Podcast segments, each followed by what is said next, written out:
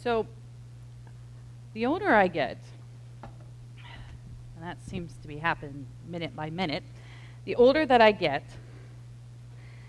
there is more that I am sure of that I wasn't sure of before, and there are things that I'm less sure of as life goes on.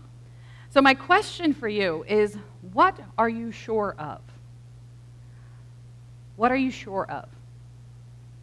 I can be sure that the sun will rise in the east and will set in the west due to the Earth's rotation. You can be sure if I drop an object, gravity is going to have an effect on it and pull it down. You can be sure that the seasons will change in a somewhat predictable pattern, even though we do live in Ohio. It will happen throughout the year, and we may not be certain of the day, but we do know that winter is coming. We're sure of our personal experiences, our memories, hopefully. And I am sure if I serve a salad for dinner that my husband John will say, hmm, no, thank you. I had some the other day. now, all of these things kind of illustrate different levels, different types of assurance that we have different levels of it, different various aspects of our life. And while some of us don't talk about it as Christ followers, I know. I know because I know myself, and I have conversations with many of you at times, is that occasionally Christ followers experience doubts. Doubts about their faith, whether how the gospel works, the way they think it works is, is right the genuineness of their own faith. Am I really a Christian? Am I a good Christian? And doubting the effectiveness of your prayers. I think you know, we all, at some point, as human beings and as Christ followers, we struggle with assurance of being sure. And some of us, to combat, I know there was a season of my life when I wanted to kind of face off against my doubts was to deep, deeply dig into having all of the right answers. I was going to win at whatever Bible trivia game you threw my way. I was going to have the right theology, always perfect. And I'll say this we need to have a solid understanding of who God is but if we focus too much on the data, the information, and not the person of God, we're actually committing two errors. One, we make it about ourselves. We make it about what we know, what we understand, what we're able to know and understand. We don't make it about God then. And two, we may fall into this kind of deep hole of knowing a lot about God, but not knowing God. It's somewhat like knowing the stats of your favorite baseball player, but never having met them. You can have all the information. You can know where they went to high school, where they, you know, what their stats were in high school versus, you know, in the minor, and major leagues, but you have never met them, so you do not know them personally. And I think we commit that error when we seek to have all the information about God, but do not really seek to know God. And God does want us to have assurance, confidence in Him and His promises, because it means that we trust Him. And that is the basis of good relationships. And that is what we have with God is a relationship. And the apostle John who has written this letter that we have been digging into these last weeks, um, speaks about the importance of faith and belief in Christ. Not head knowledge, but faith. Trusting in who God is. And it speaks confidently to knowing the person who made the promise, not just the promise. And so allow me to read our scripture for us today. Um, Jeff, I'm going to need your help here um, to pull those slides up. Um, and so we're going to start here in 1 John chapter 5, Jeffrey. I need your help. I don't have a clicker.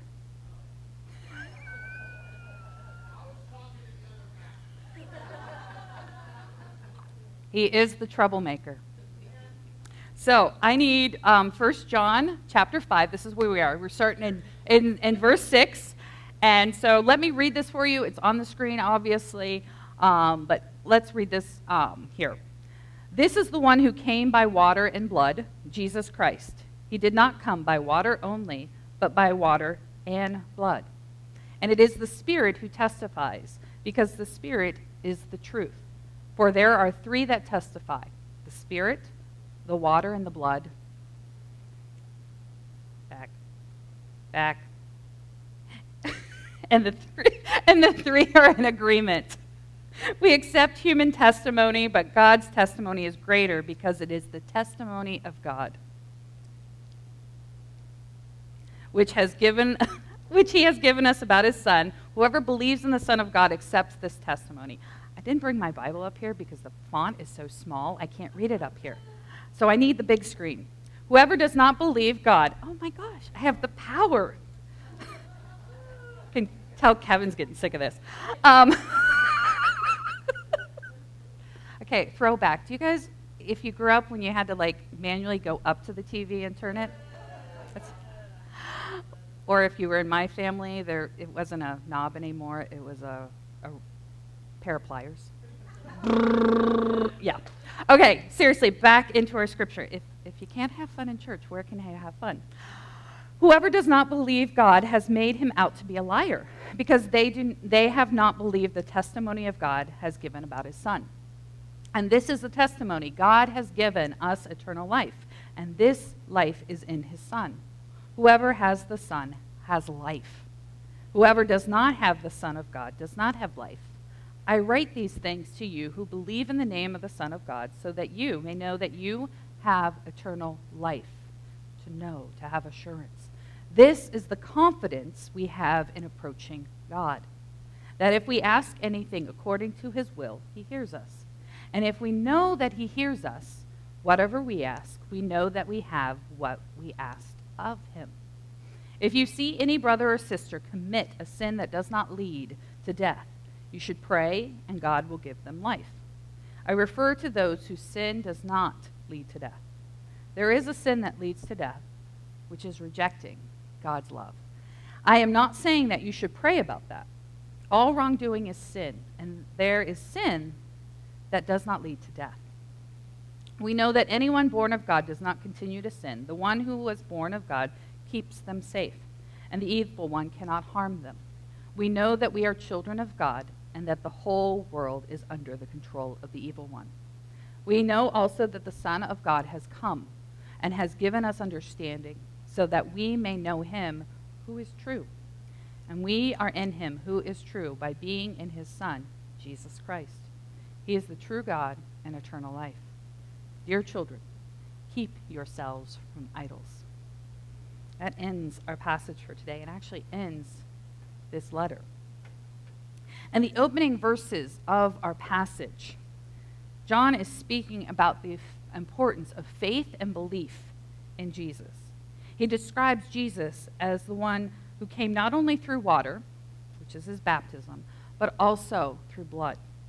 And so, this symbolism of referring to the baptism is also referring to Jesus' very life, that he lived perfectly, as well as his sacrifice on the cross. The perfect life he lived on earth, and his sacrifice and resurrection. So, the whole package, in a way. Through these events, Jesus demonstrates his divine nature, his love for us, his role in cleansing us from sin and creating an avenue for us to go home to God. In a, in a world where truth sometimes seems, you know, relative and love, and we talked about this last week, human love can often be very superficial, very limited. We are presented, when we read this passage, when we read this scripture, we are presented with this very powerful message here that Jesus is the embodiment of truth and love and his life and death are a testament, a testimony, a witness to God's immense love for humanity. And as we kind of journey through life, as we navigate our lives, um, we need to in the forefront of our mind that faith isn't just simply a set of beliefs. It's an acknowledgement, a living into the incredible love that was poured out for us. And so, as we dig into the scripture in verse 9, it's emphasizing this acceptance of that divine testimony, the life and death and resurrection of Christ. And that when we have that, that leads to an assurance, a confidence in the promises of God, particularly a promise of eternal life. And, and this is a big deal. And the thing is, we get caught up sometimes, eternal life. Oh, I'm going to live forever. Well, that's kind of cool. It's, it's more than that, y'all. it's more than that. It is about having a life that is deep, meaningful, rich in relationship with God at our center. Now, imagine a relationship that never ends. That is the relationship that we have with God. He will never leave nor forsake us.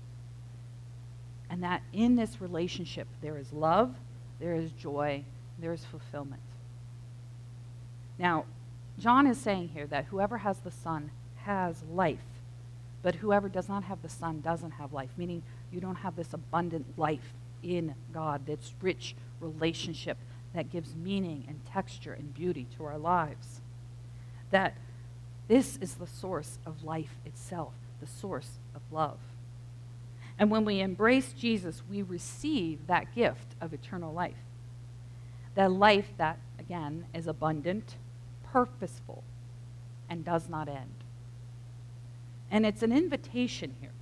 It's an invitation to experience a love that surpasses all our understanding. And so part of that is the life that we live with God, that intentionality, that awareness with God in life. But also, we experience this through the powerful practice of prayer. And John is speaking to this. And we experience God's love through prayer, this connection with God. And I know that sometimes we sit and we wonder does my, my prayers even matter? And I'll tell you, as somebody who's been watching this, as we have kind of engaged in this new practice of prayer here um, with our prayer wall and the cards and, and time midweek through pizza and prayer on, on Wednesdays at 6.30, I have seen the power of prayer in how it is knitting this community together. In a world where we see such polarization, such anger, such kind of just awfulness on the part of people, I have seen the beauty of relationship, of how you have cared for one another in this beautiful practice. And it happens because when we lean into that, we experience God's love, and that pours out from us. And that's the thing, like, our prayers really matter. And while John is saying here, when we pray according to God's will, doesn't mean that there is a special formula, doesn't mean that there are magic words, okay? I know that some of us have certain phrases we use in prayer all the time. You know, uh, we may have particular names we use for God, and those are beautiful, wonderful things, but they are not magic. The power is when our prayers align with the character of God. When our attitude, our, our life in prayer is in alignment with God. You've ever had your tires out of alignment, you're fighting the wheel. But when it's in alignment, it's going to go the direction you want. And that is what it means to be in alignment with God. And that is what it means to have our prayers heard by God in this way. It doesn't mean that God is a genie going, huh? What's your wish? Let me grant it for you. It, it's about that alignment of desires. When our desires are aligned with God, suddenly our prayer life is changed. Our very nature starts to change in beautiful, wonderful ways. That our prayers do become more effective, but strangely, they're more effective on us. And when they start to look like God, His hopes, His desires for this world and people, life changes for us because our perception changes. And so, as we continue into this passage a little deeper, John is doing a lot here. He is doing a lot because he's dealing with, with this assurance, this life in God, this prayer life, and then this idea of sin that leads to death, which there is no sin that God cannot conquer. But the sin that John is talking about is our deliberate rejection of God's grace.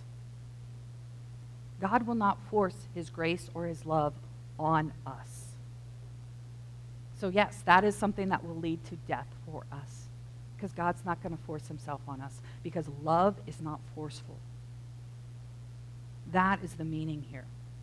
So, that is the hope that we have. And so, John is encouraging us to pray for people who are struggling with sin, who are struggling to trust God. That is really what happens sometimes in sin is we seek our own way because we do not trust God enough to be obedient to him. We trust, though, in prayer for people that God will intervene and bring them home, bring them back to him. Our prayers have this beautiful potential to be life changing, both for, the, both for us and for those that we are interceding on behalf of. And this is, is kind of the kicker. And it goes back to this theme that we have been just kind of rolling through here in First John is the idea of assurance. Assurance with an A, not insurance, what you pay for your car, your house, whatever your livelihood. Assurance. It is confidence, trust. It's a strong sense of confidence or trust in something. You know, kind of imagine this someone who has kind of diligently saved, has invested um, their money for retirement. They have savings, they have a well thought out plan, they have consulted with financial experts. And while they cannot predict the market and how it will fluctuate or what is going to happen eventually, they have assurance that their preparations can provide a secure future.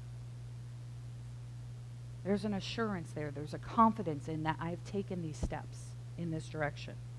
Another way to look at assurance is to consider maybe a student who has worked hard, they have studied, they have engaged with their coursework, and they have this assurance that their academic journey is going to be completed.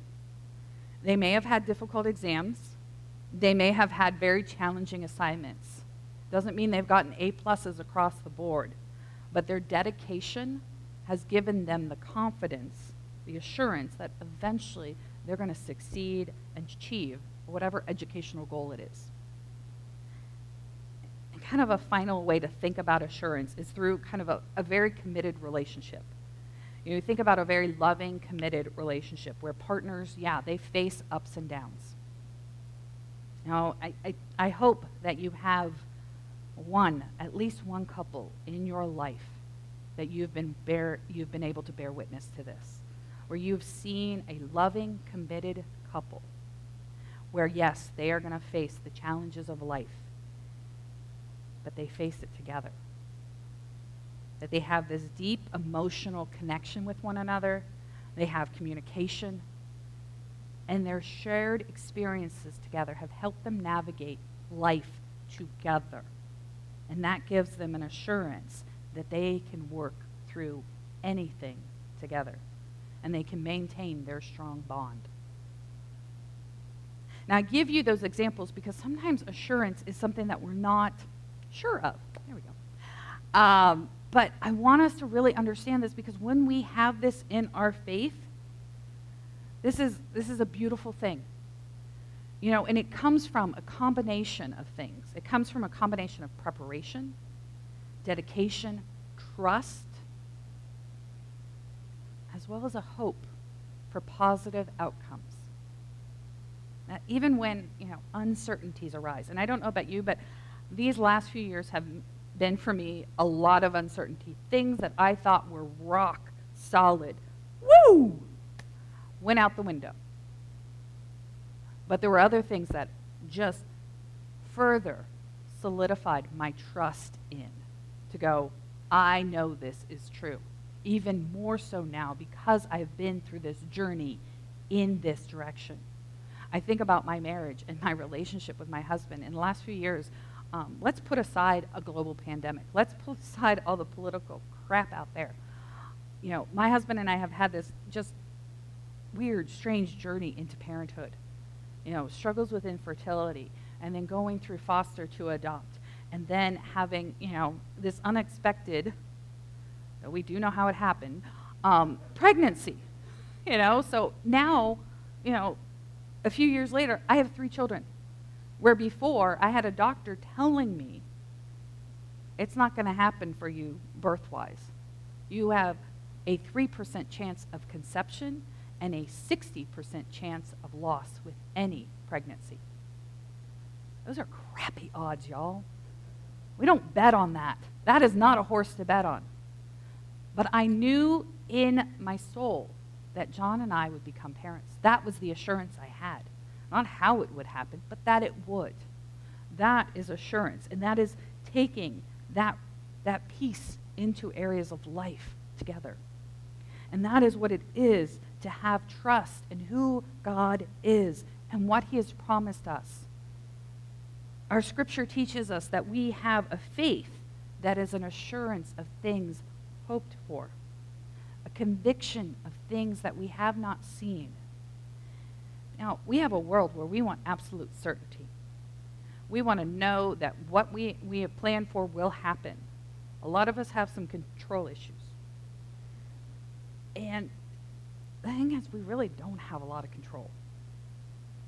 And our faith, though, reminds us that the one who is in control is trustworthy. And that assurance can be even more powerful. Because even when things don't pan out the way you thought they would, you trust in the end result. You know that what you have hoped for will come to be, even if it's not in the way that you imagined it. Now, as people who live in a very fast paced, ever changing world, like seriously, things are changing. Like, I have been trying to understand AI, you know, artificial intelligence, just to kind of, what does this mean? You know, is it really going to be a Terminator future or not? But it's fascinating to me. But at the same time, like, things are changing radically. And an assurance in our faith is an anchor that I don't know about you, but I need.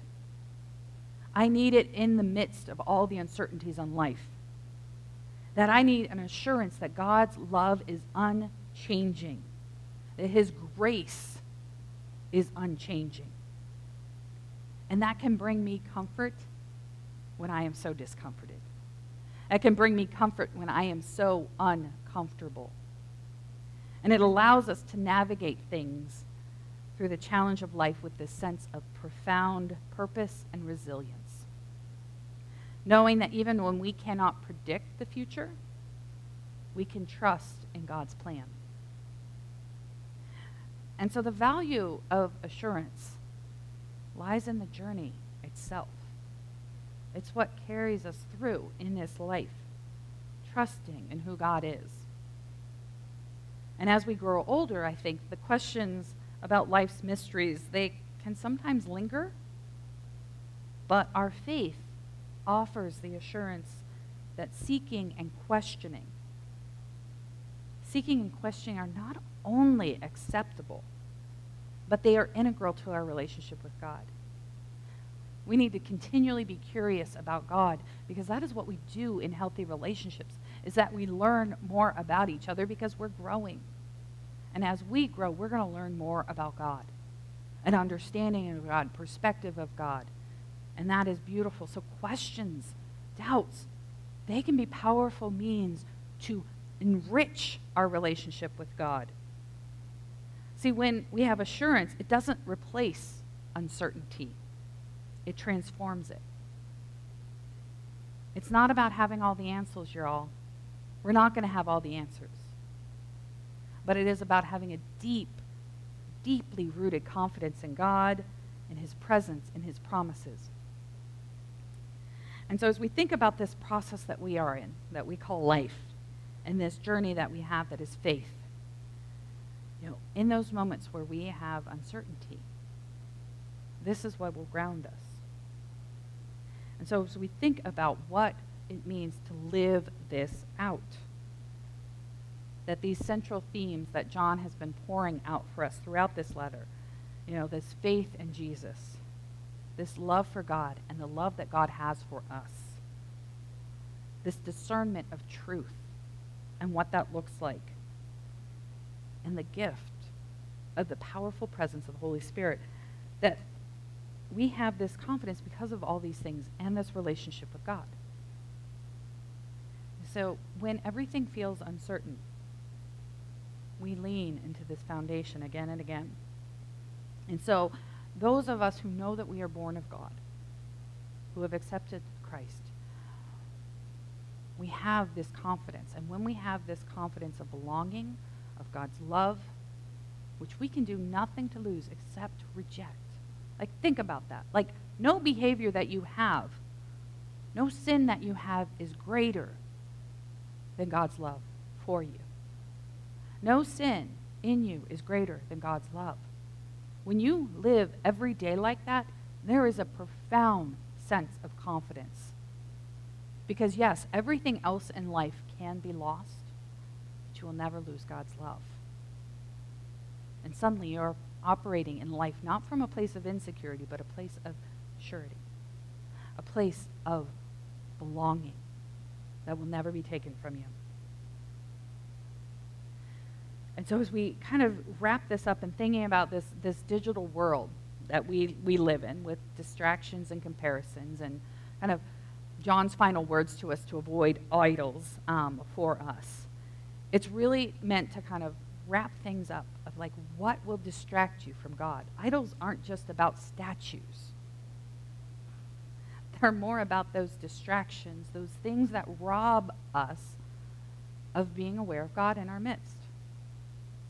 That awareness that is such a gift from God that can be overshadowed by all the noise of this world. Those are the things that we need to be worried about mindful of where we spend our time, our energy, our devotion. So that's his kind of final caution to them. And I think throughout this letter, we have seen how different idols have robbed the community that he's writing to of their assurance, of their relationship being so solid in God because they're distracted.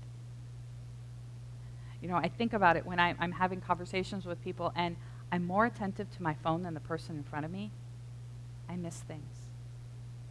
I miss that relational connection with them because I'm distracted.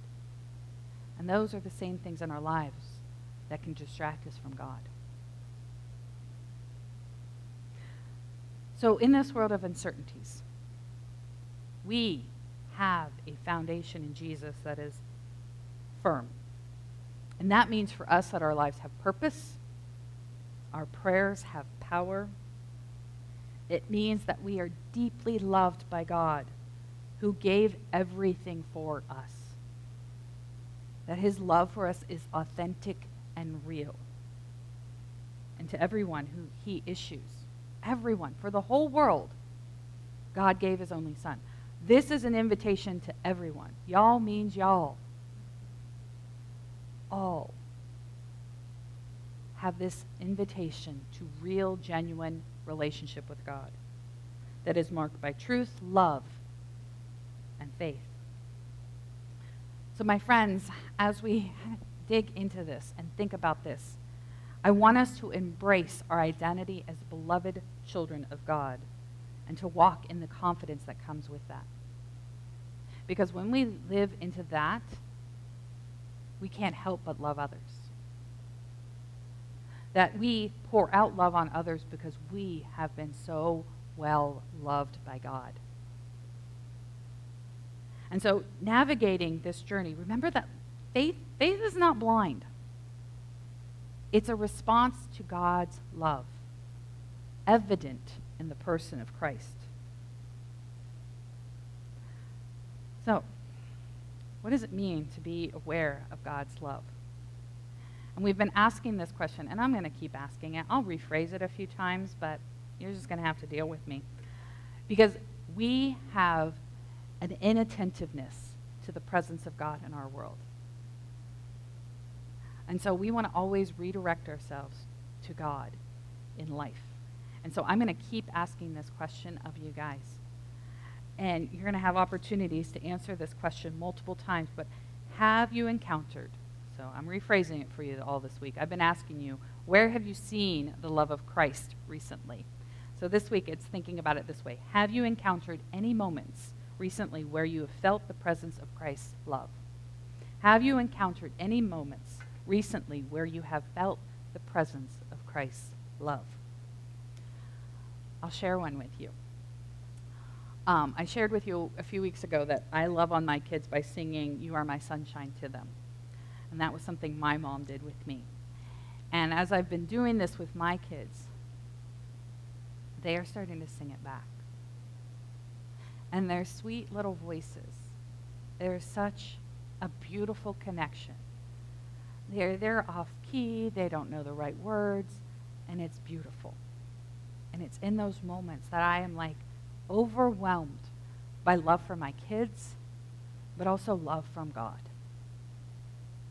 And so for me, that is where I've felt most recently the presence of Christ's love. So, my friends, I want you to think about this question. To embrace our faith, to live out this love, means we have to pay attention to it. So, I'm going to keep calling our attention to it.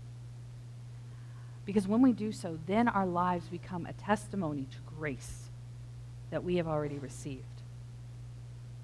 Let's embrace the beauty of that assurance that our faith offers us. And here's a second piece let us encourage one another. I want you to share your moment with somebody. You can tell somebody, you can text it in to me, you can write it on a prayer card, you can wait till you get home and you can tell somebody else. But I want you to use it as an encouragement to somebody else. Let us encourage one another to see God's love, to know it as a sure thing in our lives, that we then find strength in life's uncertainties. And that we have this opportunity every day to walk this path together. My friends, you are cherished. You are deeply loved by the Creator of the universe. You are called. You have an eternal purpose. I want you to walk in His light of His love every day. May it be so. Amen.